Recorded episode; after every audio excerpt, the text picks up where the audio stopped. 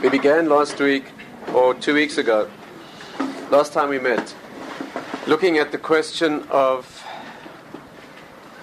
the the question of the world to come, this world and the next, and specifically the problem of why the Torah does not mention the world to come. Let's restate the, the problem. We'll cover very briefly the angle that we touched on by way of solution or resolution of that problem, and then we'll try to move on to the next stage. Problem was as follows.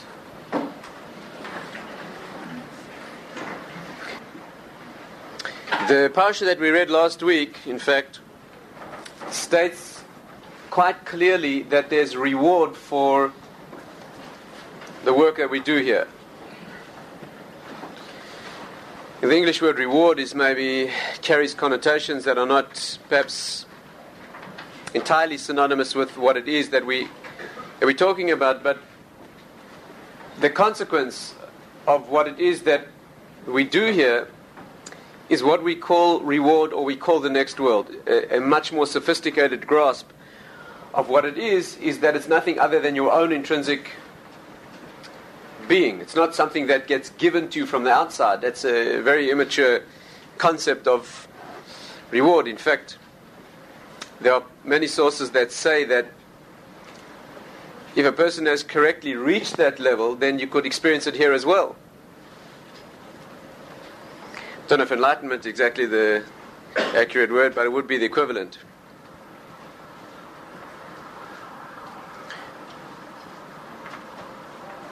Beautiful story they tell about one of the Hasidic masters who lived in Sfat not that long ago. Beautiful story they tell.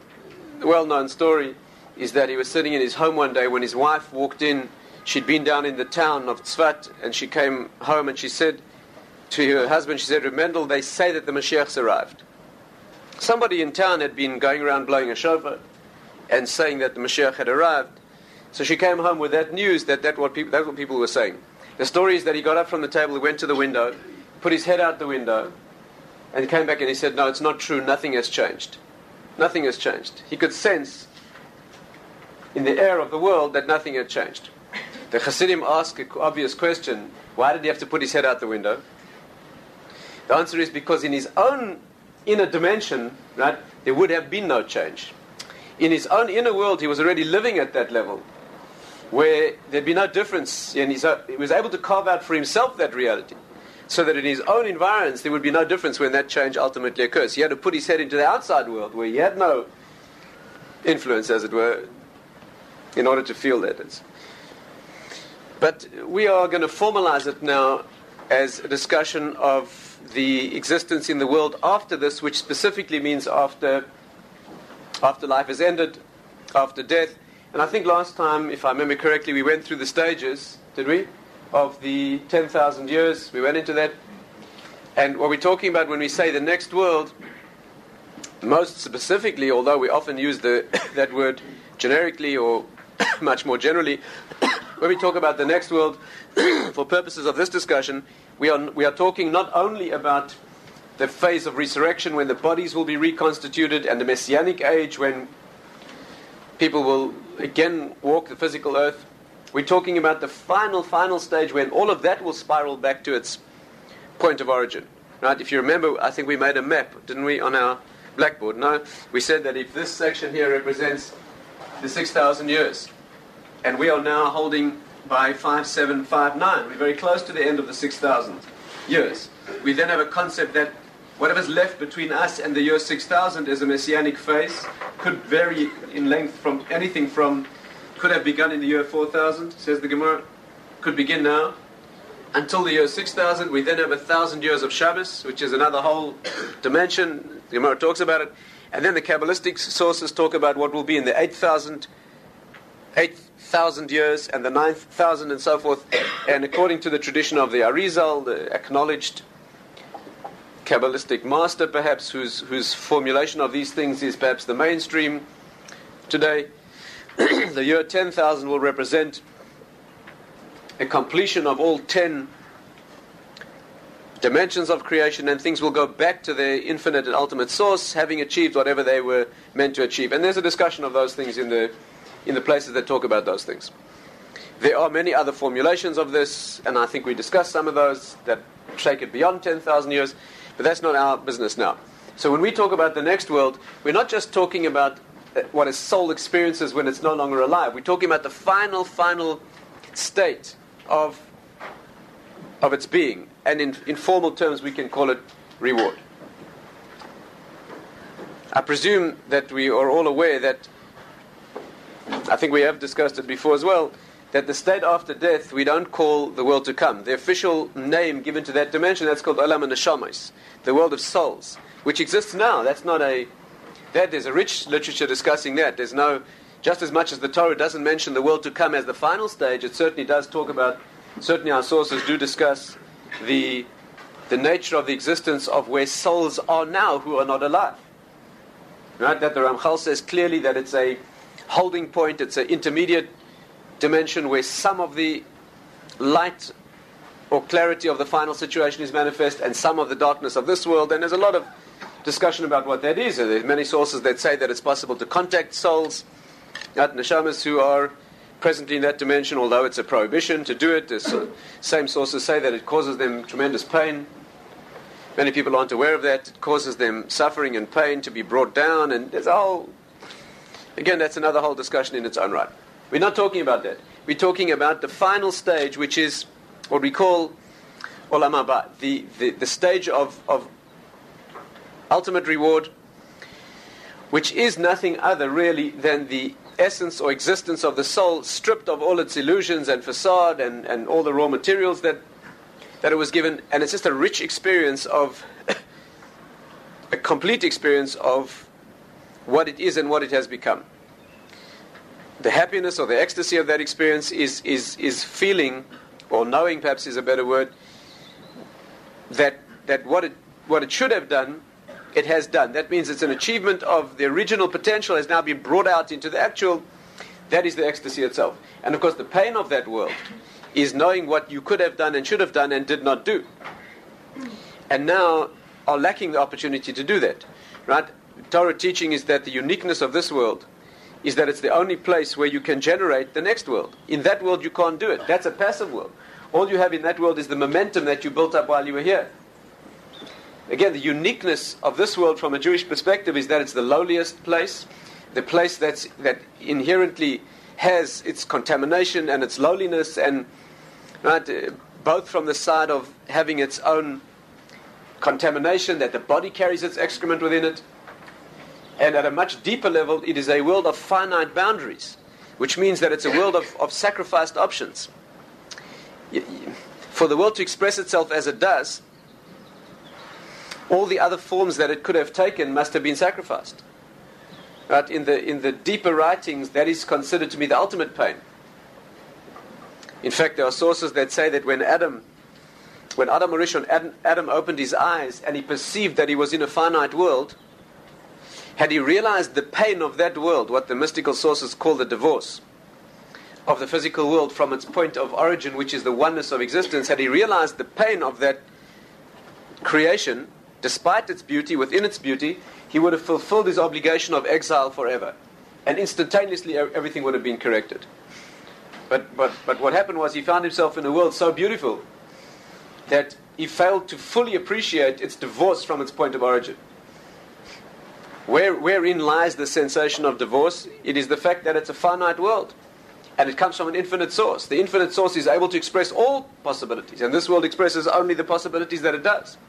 That's an immense sacrifice of that's that's the greatest polarity that there could ever be. Those limitations of the world, however, from a Torah perspective, are its greatness. Because it's in that world of limitation where you have only the body that you have, but you have the body, so you can now use that body to produce what you have to produce. You have to use the tools in order to climb back out of this situation.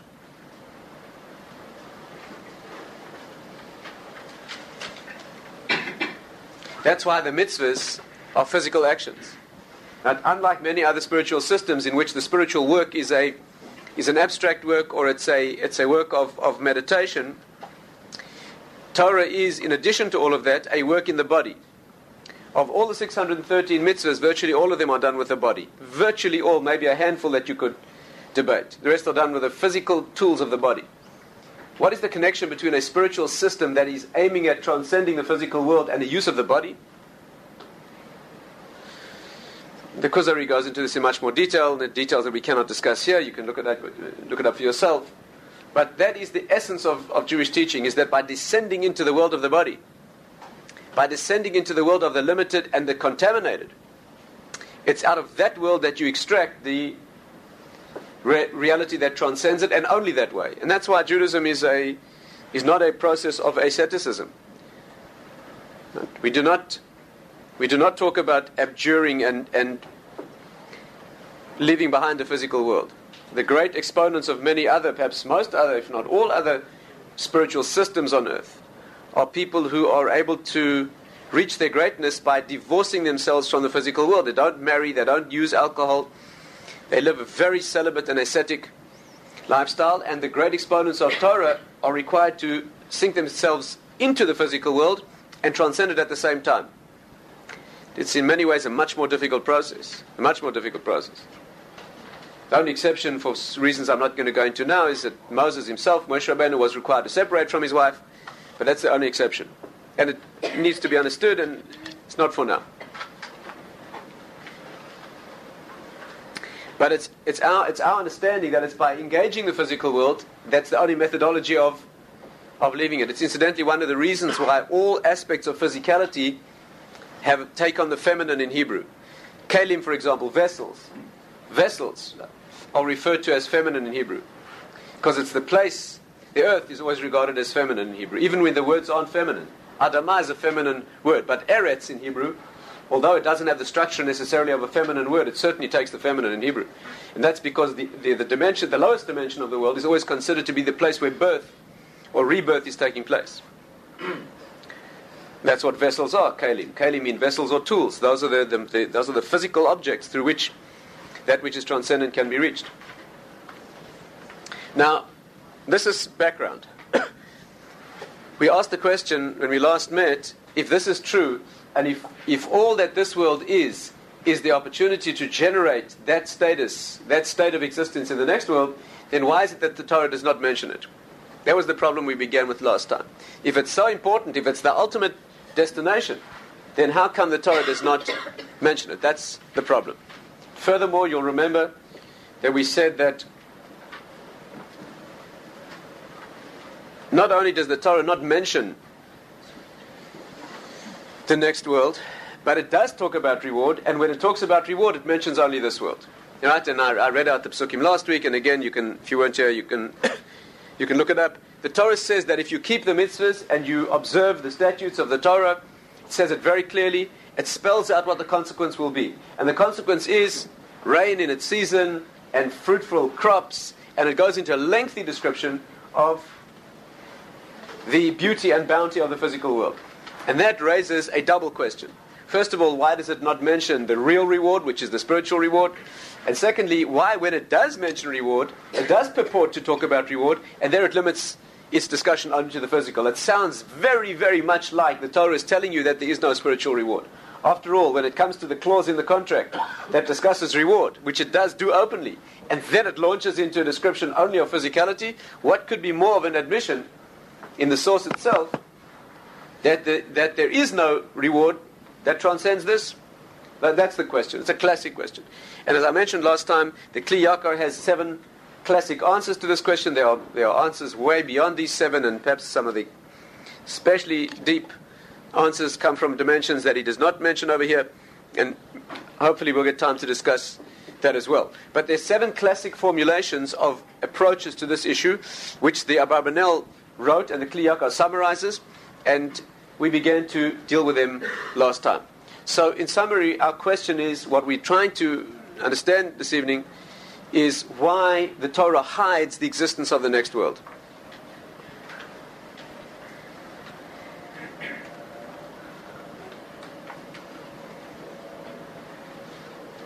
You know, Rav Aaron Kotler, very beautiful. Again, it's a, one of the Torah sages of this of this century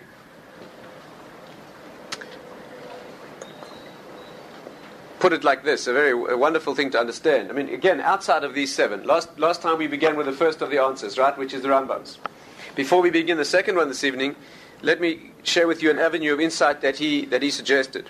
A remarkable idea and the lifetime of thought that can be generated by this idea alone. But uh, let, let me do my best to express it. It's not even mentioned as one of the answers. I mean, it's absolutely simple. It's, uh, it's completely basic information. Anybody who studies these areas will know that this is completely basic.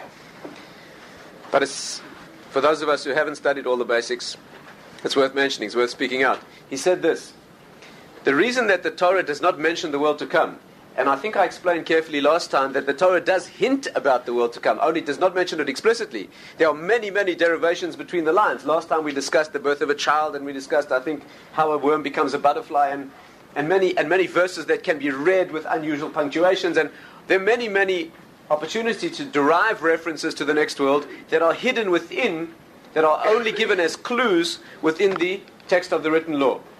Rav Kotler said the following beautiful idea. You know, we've shared many times together the idea that the world is a projection of the Torah. Right? That should be familiar to everybody here. That the, the physical world, the, the universe that we experience, is nothing other than a projection of the light of Torah. As if the Torah would be a film and the world would be a screen that projects the image of the film onto that screen. And we, we studied this from many angles. The word, the, the reason that the word in, a in the Torah for a word and the word for an object is the same word, unlike other languages, davar in Hebrew means a word and it means an object, is because every object in the world is nothing other than the word the Torah uses, which is the cause of that object. There's a complete identity between every object or phenomenon in the world and the word that the Torah uses for that thing, to the extent that the word is the same for the word and the thing. A remarkable thing. But the axiom is, again, that the world is a projection of Torah. Everything in the world is exactly the way it is in Torah. One of the beautiful applications of this that I think we've looked at before is that if you have something in the world which has no name in Torah, if you experience something in the world, you witness or experience an object or a phenomenon in the world, and you cannot find any word in Torah, that's a very sharp indication that the experience or object is illusory. Someone has painted that thing up on the screen of reality, but it was never projected from the source. And there are many, there are many examples of that. The word doubt, for example. The word doubt, doubt and certainty, those words do not appear in Torah. The Hebrew words for doubt and certainty are words of rabbinic origin. The Jewish people coined those words. Safek and Vadai are Hebrew words that do not appear in Scripture. And the reason is because no doubt was ever created. Doubt is a problem of the side of perception. That's where doubt comes into existence. It's when the perceiver looks and is confused that doubt arises. It does not exist in the original creation. And of course, certainty cannot exist if doubt cannot exist. things are not certain when they are, they simply are. Things are only certain when they could have been in doubt. So that whole spectrum of doubt and certainty does not, does not appear in Torah. And there are many words, and we perhaps going to study this again in more detail on another occasion. There are many words that we use in our speech and in, our Western outlook that do not appear in the original, right, in Hebrew itself, in the original, in the language of Tanakh.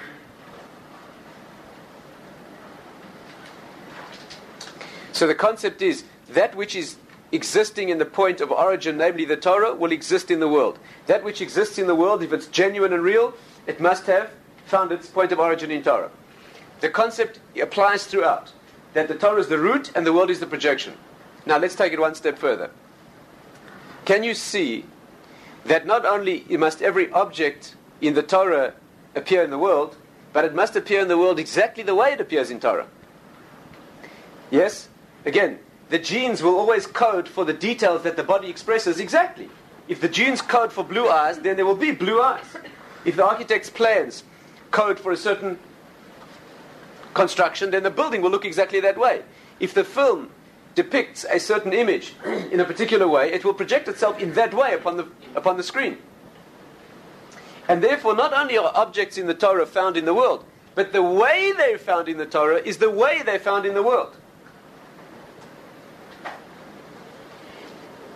Now, the world after this, the next world, is hidden here. We do not see it.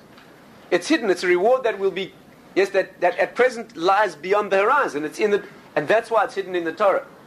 If the next world were mentioned openly in the Torah, then by definition you'd be able to see it while you're alive. If the Torah made it explicit, then the world would have to make it explicit. If you're going to hide it, yes, if you're going if anyone with me? Yeah. If you're going to hide the next world within this world, if you want to if you want people to live a life where there's the opportunity for, for personal work, where the consequences are not clear, where you think you can get away with negative action because you don't see and experience the consequences right away, which is what life's all about. And the only reason you have free will is because there's a smoke screen behind which the true reality is living. So if you want to build a world like that, then you have to write it that way in the Torah. And therefore, in order to have a world where the next world remains hidden, and that the reason for that is your expression of free will, if that will be the reason, if that will be the effect you wish, then in the source you must code it that way. And therefore, the Torah only hints at it so that it constructs a world in which the next world is hinted at. You understand what a worm becoming a butterfly means, you understand the reversals inherent in birth. There are many, many clues that the world offers that open up that possibility. But it could not have been written explicitly in the Torah, else it would have appeared explicitly in the creation, and that is why they parallel each other that way. Let's go to the second of the classic answers that the Kli Yakar brings which he quotes in the name of the Ibn Ezra, which is adds another dimension. You remember the first answer, I presume. I, I presume you've all been revising what we studied together. You'll remember that we said that the first answer he quotes is possibly the most classical of all. That's the Rambam's classic approach to this issue, and that is that the reward that the Torah mentions here is not reward at all, it is simply expenses. And these are the things that are promised to the Jewish people that if you live correctly, you will be given a bountiful and fruitful and peaceful, ultimately an utterly peaceful environment in which to pursue your spiritual goals. Right? That's an assurance that we have that if you live correctly, we'll be given the opportunities to continue living correctly, and all the obstructions will be taken away. If we live wrongly, then we promised what goes on to talk about, which is those uh, uh, horrific Holocaust curses that will befall the Jewish people and have consistently befallen us every time we defect from our obligations. This has nothing to do with reward. This is simply expenses. If you live correctly, you'll be given as a nation, not as individuals, but if you live correctly as a nation, you'll be given all that you need within peace and plenty in order to continue doing what you have to do. Live incorrectly, it will be withdrawn. And therefore, the Torah does not talk about reward at all. This is not reward, this is simply an assurance that when you go out on the road and start making deals for the company that employs you, they will pay your hotel bills and they'll pay your expensive wine bills, and they'll pay whatever you need to deal with the customer.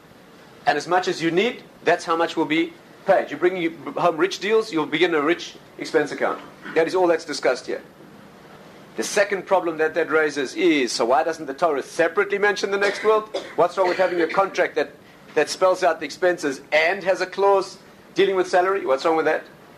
So there the Rambam says, and I think we discussed it last time, that the reason is that the whole idea of Torah is doing it out of love and doing it because it's correct. If you put salary in, then you, what you're saying is that I wish the employee to do it for the salary. And the employee is then tempted to relate to the contract as being, I'm serving thus because the, because the salary is whatever it is. We don't want the Jewish people to be a people who are serving and doing what's correct spiritually because we will be paid a reward. There's no harm in knowing that there's a reward. That's subtly mentioned between the lines but you don't want to write that into the contract so that the contract becomes mercenary. The best illustration I can think of, and I think we might have mentioned it last week, is in the love between two people that we call a marriage, the contractual obligation, yes, would be very, very hard and mercenary if it stipulated that I will deal well with you so that you will be sweet to me. That's not very hard to understand. A love developing between two people who explicitly set out to treat each other correctly so that it will be, yes, so that that's not the way it is. I have no problem with your knowing that if, that if I deal with you correctly, yes, if you deal with me correctly, I will do stand by you and do what I have to. Of course, we both want each other to know that it will be like that, but we don't predicate the relationship on that on that basis. When you do something for a parent, you want to do it because of what a parent is. The fact that they then will make it worth your while because they're very generous, that's wonderful. There's no problem knowing that, and there's no problem with the parent knowing that you know that, and there's no problem with the parent giving it. But the question is, what's the motivation? It would be a very harsh relationship, a very harsh and mercenary relationship between a parent and a child, if the parent ever thought that the child's only doing what's right because they know they'll get a rich handout. Of course, it takes maturity on the part of the child. The child needs to know that they're doing it for the parent to the extent that they would do it even if there would not be a handout. The fact that they know privately that there will be a, a, a very rich and worthwhile reward need maturity to be able to see through that and do it anyway. But there's no harm, and that's why the Mishnah, as I mentioned in Pirkei says you should serve because it's correct and know that the reward will be given. However, we don't demand that the reward be written into the contract. That's not, that's not an expression of love. That is the formal first of these seven approaches to this, to this discussion, this issue. Let's look this evening at the second of the answers, which is what Ibn, Ibn Ezra brings. And he says this. again, I'm not going to go through the text. I'll leave that to you to, to study in detail and, and bring out all the nuances. But the, the idea that he conveys is this needs work. He says the Torah was written for the Jewish people, not for any individual. And since not every individual can understand this concept, he means understand that which is ultimate and, influ- and, and, and infinite. He means this idea of the next world, which far transcends by definition human understanding. The Torah is, is, as it were, contractually bound. That means the Torah undertakes to be written for everybody and therefore it does not include information that only rare individuals could understand. It's a remarkable thing. The Torah is written so that the simplest individual who can relate to it can relate to it. And that individual must not come across things that are by definition beyond his understanding. And the concept of the next world, of the bonding of the soul with Hashem, which is by definition a paradox, that the soul will bond with, with the Creator in such a way that it becomes one with Him and yet remains conscious of its independence so that it can feel that reward, that's a complete paradox to the oneness. That beginning of that discussion transcends virtually everybody. There are only one in a thousand individuals who can begin to relate, have the refinement and the development in order, the Torah knowledge and the purity of character and so forth, in order to relate to that. The Torah doesn't do that. Now, that's a remarkable idea. Let's try to understand this a bit more fully.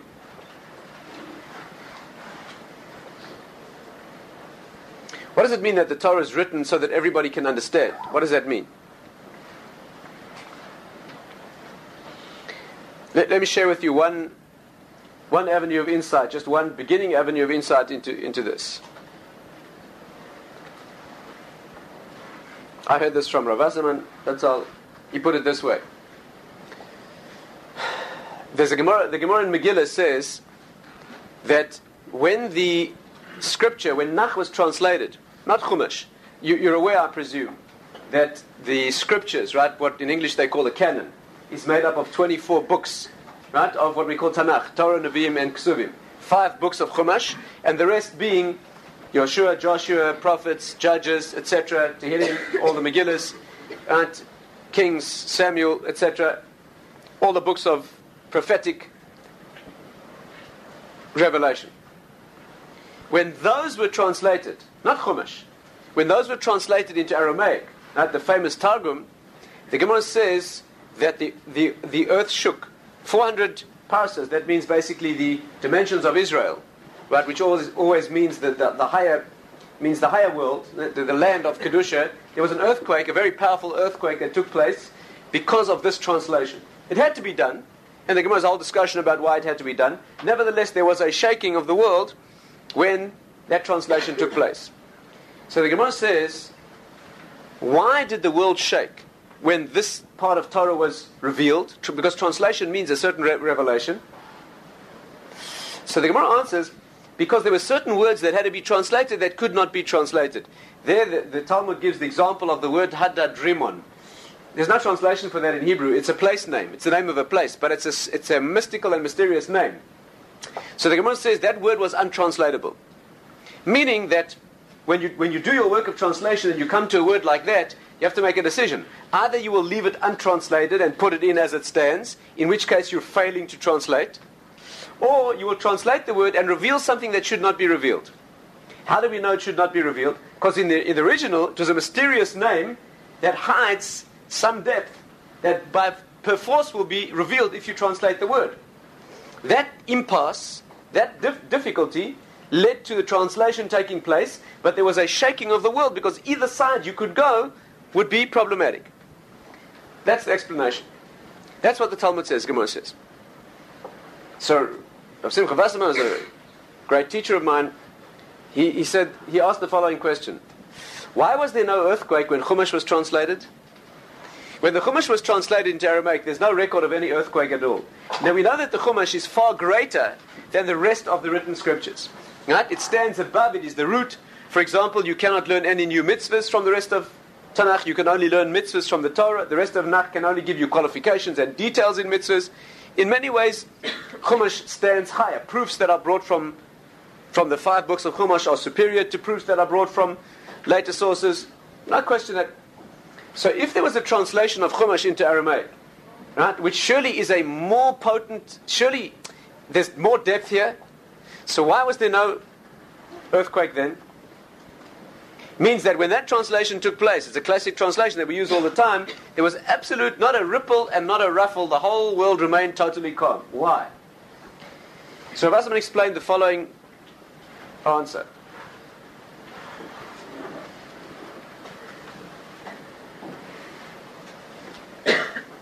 he said this The depth of the hiddenness of Torah is not the same in Chumash as it is in the rest of Tanakh.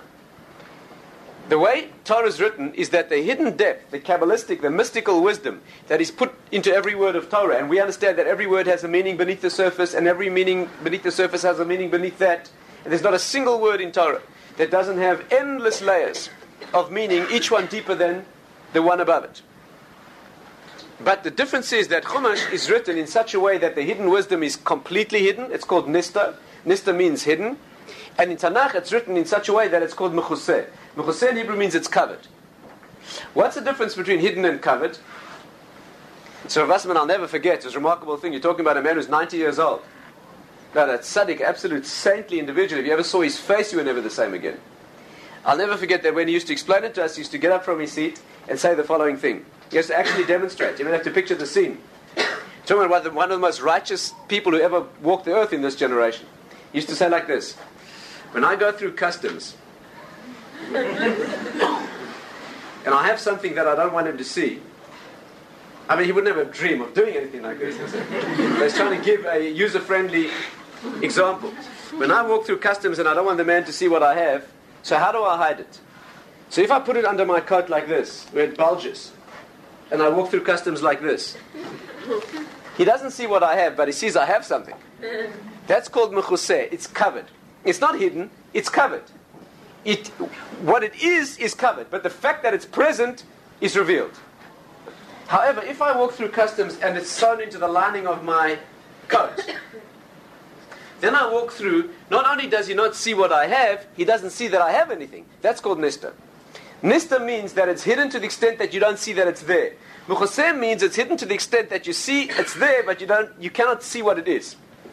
Chumash, he said, is written Nista. The Kabbalistic, the hidden, mysterious, and mystical meaning in Chumash is so craft, it's so cunningly hidden that nobody sees that it's there at all.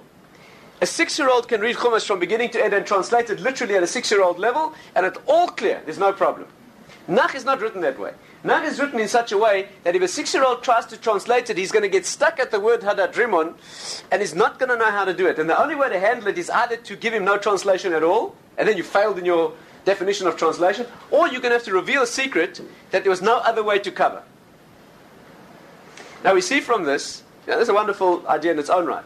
We see from this that the depth in Torah is hidden, and axiomatically it's hidden in such a way, in Chumash certainly, it's hidden in such a way that there's no access. There's no access, that means there's not even a hint of what it is. Meaning that anybody has access to it.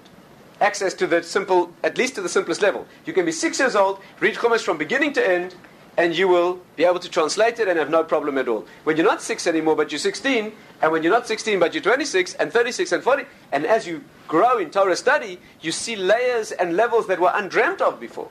And then you begin to realize the deeper you go that the more superficial levels were really not, not the meaning at all. They always remain true because we have an axiom in Torah interpretation or Torah study that no deeper level can ever controvert a more superficial level. It can only add. That means if the Torah says that people walked in a desert or a man walked up a mountain, so it will always mean that literally. You may never take that away.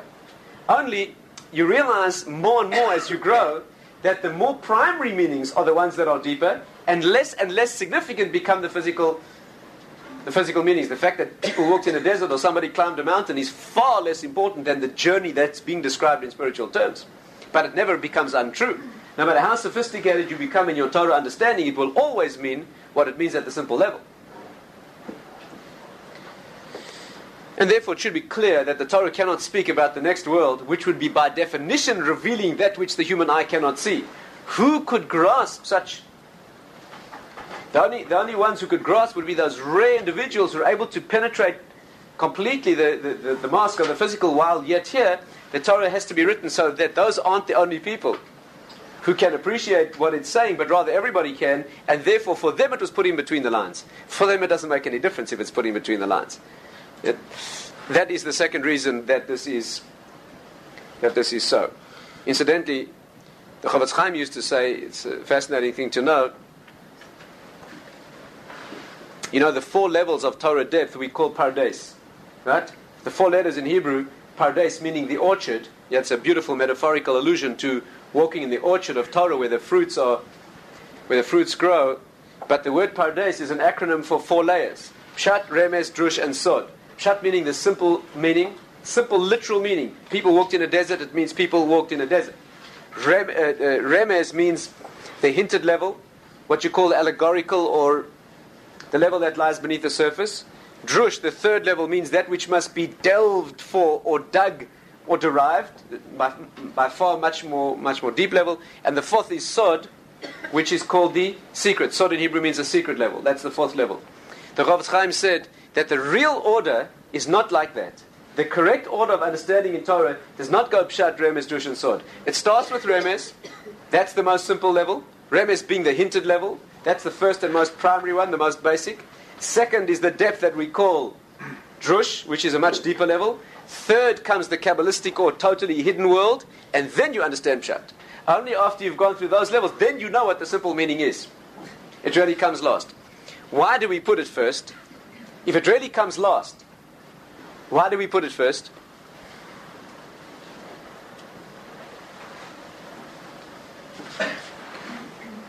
Because, because you can't start somebody with a hint if they don't speak the language. The natural process, yes, if I want to share a secret code with you, and I'm interested in what the code conveys, but I cannot, I cannot speak in code with you unless we've agreed on the language. Is this right? If I'm going to speak Italian to you as we travel through Italy, and every time I use a certain Italian word, you'll know that I mean something secret. You know, you better speak Italian. If you know how to speak the language, then you're not going to get the hint. And therefore, when we take a child who doesn't speak Torah, we first have to teach him the simple meaning. Not because that's what we want him to understand. We're not teaching him historical, geographical, bio, biological uh, uh, uh, work. That's not what Torah is. But in order to give him the deeper level, we first have to have him speak the language. So we start with pshat, which is the superficial meaning, only because you have to start there. But that's not what growth should end in. Growth should end in going through all the layers and then knowing what Pshat was all about. They say that the Chofetz Chaim at the end of his life used to study Chumash like a child. Used to study it with a, the glee of a little child. Uh, and they, they tell stories the, the, the Mir Mashgiach, they tell about him trying to learn Torah on the level of an experiential experience of a child. I mean, I, I once heard from a amazing, I once heard from a Rosh Yeshiva who was in Mir at the time, that during one lunch hour in the yeshiva, I mean, it's like a, it's a, it's a very strange story, but I mean, I heard it from someone who was there. During one lunch hour in Mir Yeshiva in Yerushalayim, they heard a noise from the mashgiach's room, which was a disaster. I mean, it sounded like there was an explosion. They thought there was an explosion. There was like a real disaster, not just a small noise, a major noise. They ran up to his room. They found him buried under a pile of stenders. He was buried. They had to extricate him from a pile of the yeshiva stenders, which he'd schlepped up to his room and he had propped up in two walls, reaching the ceiling, so that he could walk through them and get a feeling of what walking through the Red Sea was like when the sea split. he wanted to experience it. Huh? It seems what he experienced was some of the Egyptian experience.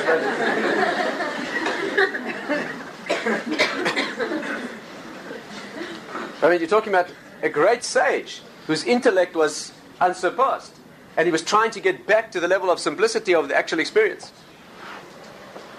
And finally, there's one more word, one and a half more words. about the concept of the secret level, which is unfathomable, just, just we should not make a mistake. The word sod, which is the fourth of the levels, yes, in the simple system, the secret level, which we know as Kabbalah or mystical level of Torah, it's a very great mistake to think that the word means a secret in the English sense.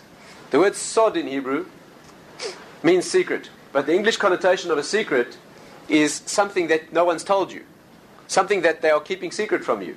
If someone tells you, then it won't be a secret anymore. People think that the Kabbalistic wisdom is that kind of a secret, meaning, if only someone would tell me, then I would know it. That people's concept is that somewhere in some distant corner of the old city of Jerusalem is an individual with a long silver beard. And if you can just track him down and get him to teach you, then you'll know it. But you, you realize with a moment's thought that it cannot mean that at all. Because then the word secret would be a completely it would be a completely temporary and arbitrary word. It would mean it's only a secret for those who don't know. But those who've been told it's no longer secret.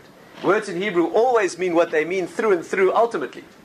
If it's called secret, it means it is always a secret. Even after they tell you it remains secret, it cannot be said. It's a wisdom that cannot be put into words. It's not because nobody told you yet, it's because nobody could tell you. It's a wisdom that has to be reached in a transcendent mode. It's something that no teacher can ever tell his can ever tell his, his disciple. He cannot tell his student because words do not exist. You're talking about a wisdom that transcends what any finite words could convey. And therefore, it means secret in essence, not secret because accidentally no one told you. That's incidentally why the Mishnah says that when the master teaches his Talmud, when he teaches his, his, his student in, in these depths of wisdom, he says only the headings, he says only the general areas, and the Talmud has to grasp the inner meaning himself. People think again it's some sort of a game. You know that the Rebbe tells only a hint and the Talmud has to work it out. It doesn't mean that. It means that the Rebbe, despite all the will in the world to say it over, cannot say more than the general direction. Some students of this wisdom say that all a master can do is push the student over the edge. He cannot, it's only when you fall in yourself that you know what it is. Once you fall in, it's obvious. All he can do is get you close enough so that you get it accidentally. But he cannot say what it is. a very crude analogy would be if you've ever tried to use language to convey a skill that cannot be put into words. If you've ever tried to give somebody in words the idea of how to do a knack or a. Try to explain to somebody in words how to balance on a bicycle. See if it will help them at all. But all you can do with your clumsy efforts of words and demonstration is all you hope to do is get them close enough so that they get it accidentally. Sooner or later, they sort of get it accidentally, and then they can't figure out what you've been going on for for so long. Because none of it made sense anyway. That's a very simple analogy, but that's what, this, that's what the meaning of sod is. And finally, finally, just to note one exception to this rule, which is not an exception at all, is that the simple meaning the simple meaning in the Torah is always what the words say simply. If it says that people walked in a certain place or a man walked up a mountain, then it always means that simply as it says it. What's not said but is beneath the surface is the deeper wisdom, and that by definition is taking years and years or a lifetime of delving to achieve any understanding of what that is. The exception to this the exception to this, in fact, the reversal of this, is the first parsha in the Torah. And we don't have, we're not going to go into it fully now, but just to mention, the first parsha in the Torah, the beginning of the Torah that describes the creation itself, all those experiences of the world coming into being and the initial experiences of the human beings who inhabited that garden, the deeper sources say that in the, in, in, for, up to the stage where the world was completed and they, they were exiled from the garden, that whole experience up to there is all written in reverse. Written in reverse means if you understand if you understand this correctly, you'll never be the same again. At least at least at least for a week. at, at least for tonight. Rabbi Yerucham says this clearly. Says this. The Torah is written in the axiom with the axiom that everything it says simply means exactly what it says what the real meaning is. In other words, the inner meaning, the depth, the Kabbalistic meaning, right? The mystical meaning is not in the words, it is beneath and it takes a lifetime of effort. In the first portion of the Torah that describes the creation, what the words mean simply is the Kabbalistic meaning, and what it looked like physically will take you a lifetime to derive. In the first portion of the Torah, it's the reverse. The rest of the Torah says the physical meaning, and what it says you can picture. A lifetime of work will give you a feeling of what's beneath the surface. In the first portion of the Torah, where the Torah begins, where it's describing the moment of formation, it's talking about the inner world, not the outer world. It's talking about the process of the higher world coming down to the lower world. There, what it says literally is the inner meaning, and what it looked like physically, go and figure out. What the Torah is describing there is an inner meaning explicitly. What it looked like is impossible. It's just as difficult to figure out what it looked like as it is to understand the depth of any other part of Torah. And if you feel you're inadequately qualified to understand the mysterious and mystical depth of the deep parts of the Torah, you're at least as unqualified to try to picture what they looked, like, looked like in that garden. You know, some, some Kabbalistic sources say that the way Adam looked, just to give you a, a try and put some flavor to it and taste to it, the way Adam looked in that garden, the way they looked, that human being in that garden, was the opposite of the way we look now. Meaning, if you look at a human being now at this end of history, so you see a creature who looks like an animal. Looks like an animal. You look at a human being objectively, you see a monkey. And in fact, the world teaches that, that we are animals. They're quite clear about it, that we are part of the family of animals. They have no doubt about it at all. The only difference between a human and an animal, the source, again, these sources say, is what we call zivaponim. It's a glow on the face. Actually, a vertical stature is another issue that the deep sources talk about, but the one that's discussed in depth is what's called zivaponim. It means there's a certain light on the face of a human being. That if you look at the face of a human being, and especially somebody who does not live in an animal fashion, especially somebody who's put effort into, into, into personal growth, you look at the face of somebody who studied Torah for a lifetime, look at the photographs of the greats of the previous generation, just look at the photographs of those faces. If you're sensitive and you wish to see it, there's a glow on the face. It's almost imperceptible and it's rapidly being stamped out and it's almost indistinguishable from an animal, but it's, something is there. When Adam was created, he looked opposite. If you looked at him, all you saw was an incandescent light of the Spirit. And if you tried very hard, you could make out the wisp of a body that surrounded the light. Exact opposite mode. Now the Spirit is so damp that it almost fails to glow out at all. And then it was so bright that the body failed almost to manifest at all. That's the way it was. Can you picture that? The Gemara says that when Adam and Eve were created, Adam and Chava, they were one being. They were fused by the back. They were fused back to back. There was no back. They were a man and woman in one body who had only faces. The deep sources explain it means that there was no side of darkness. That means the back is always the side of negativity, of excretion, of unrecognizability. That means the two of them existed in such a way there's even one Kabbalistic source, believe it or not, that says that man and woman were formed back to back like two street fighters who find themselves threatened by thugs in a dark alley. They put their backs to each other to protect their vulnerable side. So man and woman, man and woman were created that there's no side of vulnerability. The same sources say, of course, that it means there was no possibility of a relationship either. And that's why they were ripped apart, making them dangerously vulnerable but able to fuse into a being where they could relate to each other and face each other. And that's a whole big, major discussion in the, all the Kabbalistic sources, exactly what that means. Can you picture what that looked like physically? It's a tragic mistake to do that. There's only one mistake more tragic than trying to picture that scene with the eyes, and that is making children's books in which you draw pictures for the children to see. If you want your children to have no relationship to Torah at all, you buy them that sort of Bible, Bible book where Adam and Eve are drawn in the kind of fashion that would grace some of the magazines of the netherworld.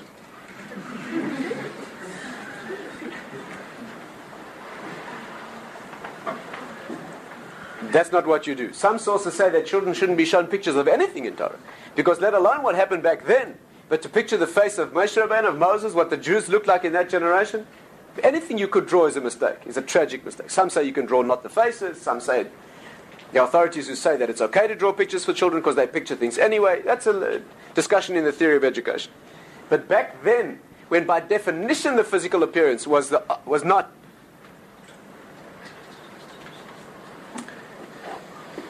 Yes.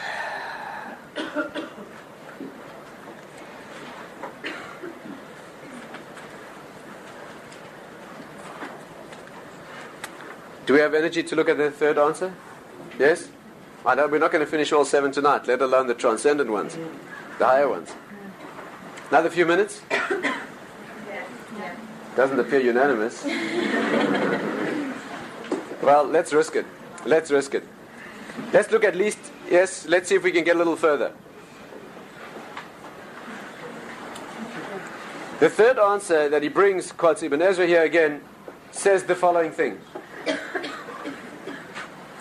Again, this is a remarkably, uniquely Jewish approach. He says this.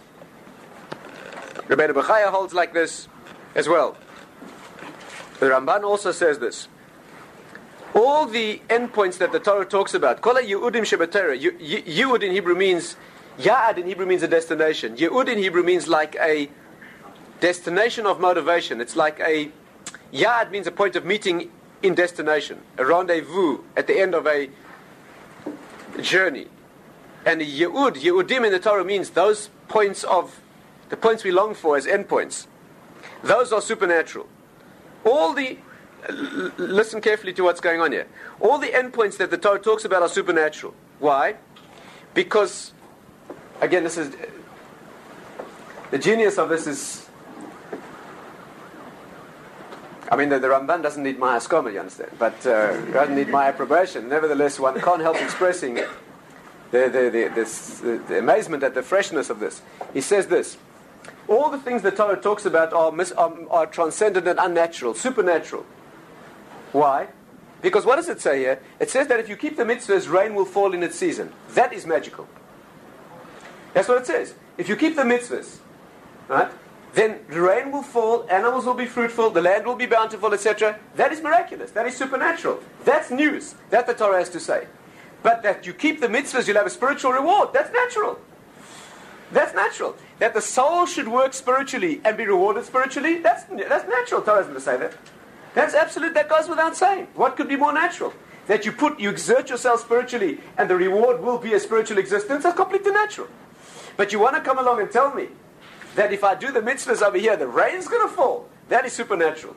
So the Torah comes along to say that which is supernatural. It doesn't have to tell you the things that are natural.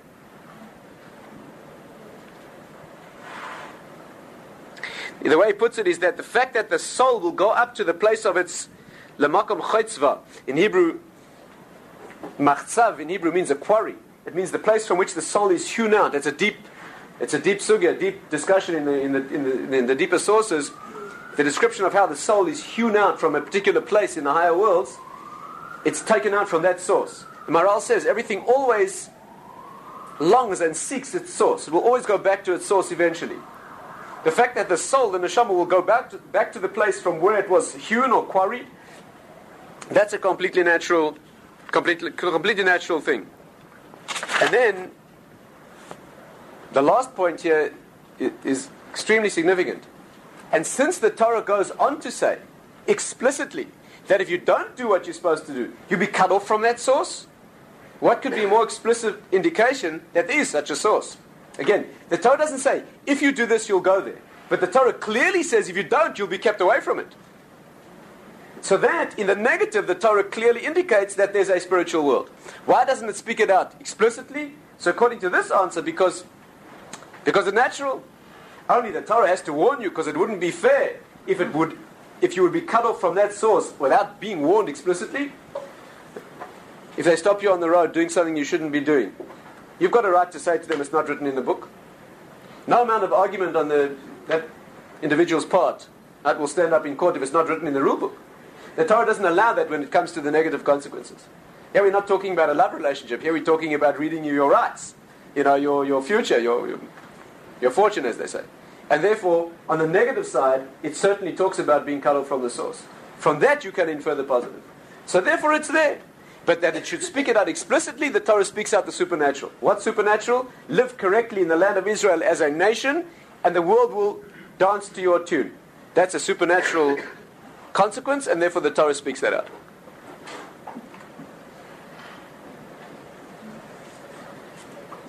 let's just mention one more and we'll stop, we'll stop for this evening. Mitzvah Shem will be able to continue this discussion, perhaps on Shavuos or perhaps afterwards. And perhaps then we can also look at some of the. We have an all night learning session on, on Shavuos. Perhaps then we can look at some of the fascinating outcomes of, of these things. Perhaps just to whet your appetite, we can, we can mention the fact that we said tonight that the Torah means what it says literally throughout the whole, literally in the way we can picture it, throughout the whole description of the world from the creation on. So how come on Shavuos, when the Torah was given, it says Roy Nesakolos? It says they saw the sounds. When the Torah was given, it says that there was a sound of the shofar, and the Jewish people saw the sound. How can you see sound? And if we're saying that the Torah says literally what it means, such that you can translate it simply that a six-year-old could understand it, how can they? How could they have seen the sounds? Perhaps I'm sure we'll have a time to we have time to discuss that. Meantime, you can, for homework and preparation, you can work on that.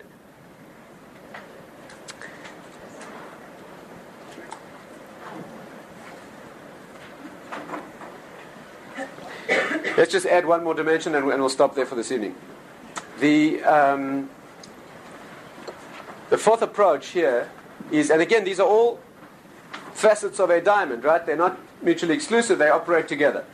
The fourth approach, we'll just mention it briefly and, and, and stop there, is a lot of detail in the text and you can look it up, is that the Torah here is coming to establish the concept of Hashgacha. Hashgacha means that Hashem interacts with your life here and now.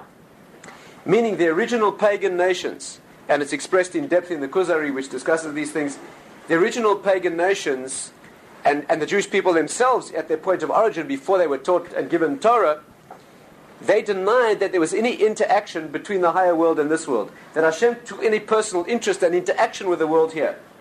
The Torah here comes to destroy that idea. The Torah here comes to say that, the inter- that, that right here and now in the physical world there's a direct interaction. In other words, if you are now doing what you should do, you'll see the results here. Not because it's reward, but because the Torah wants to make clear its commitment to the fact that it can be witnessed and experienced here and now. Why? Because those non-Jewish religions that were teaching the opposite, in fact, there the king of the Khazars says this to the, in the Kuzari actually expresses this idea. They were teaching that all the rewards are only in the next world, and they built up incredible pictures of the pleasures of the next world. So, the uh, the concept is that when you talk about something that's very far away, that isn't necessarily a motivation. People can see, it's so distant and so far away, it's really not. And the Torah came along to say that you don't have to look far away. That right here and now, you can test it out. You live correctly, the results will manifest in interaction with your life. In fact, there in the Kuzari it says that despite the fact that these great and fantastic rewards are discussed, in fact, very few people long to get there fast. Those nations who teach that the next world is an ecstatic place, we don't see people rushing into it to try to get there. Right? Suicidal attempts on Jewish, the life of Jewish people by the Muslim world is a unique issue that needs to be discussed. There's a principle that underlies it. And in fact, there are many sources that say that the final showdown will be explicitly between a, a suicidal attempt to destroy us, not just an attempt to destroy us, but it will, will specifically involve the destruction of the attack as well. That's another whole discussion. But leaving that aside for now, the, we see that people who talk about a great existence in the next world, but they're very happy to stay in this world as long as possible. And therefore, the Torah comes along to say that we are not only offering a reward in the next world that who knows whether it exists or not, and how can you ever. Torah, Torah commits itself to a, an explicit undertaking that if you live as a nation correctly in this world, you'll feel the consequences in this world. And that teaches the great principle of Hashgacha, Hashem's direct and immediate interaction with the world, which was a break from all previous traditions, and the Torah makes that explicit. Now, we'll stop here for this evening. We've studied here the first four approaches to this question. Again, they need all to really be studied. Each one needs to be seen in the light of the others, because each one adds dimensions to the others. There's a lot of work that needs to be done here. But Mitzvah on Shavuos, we perhaps try to take at least some aspect of this further, and perhaps when we, after Yom Tov, we try to complete all seven of these answers.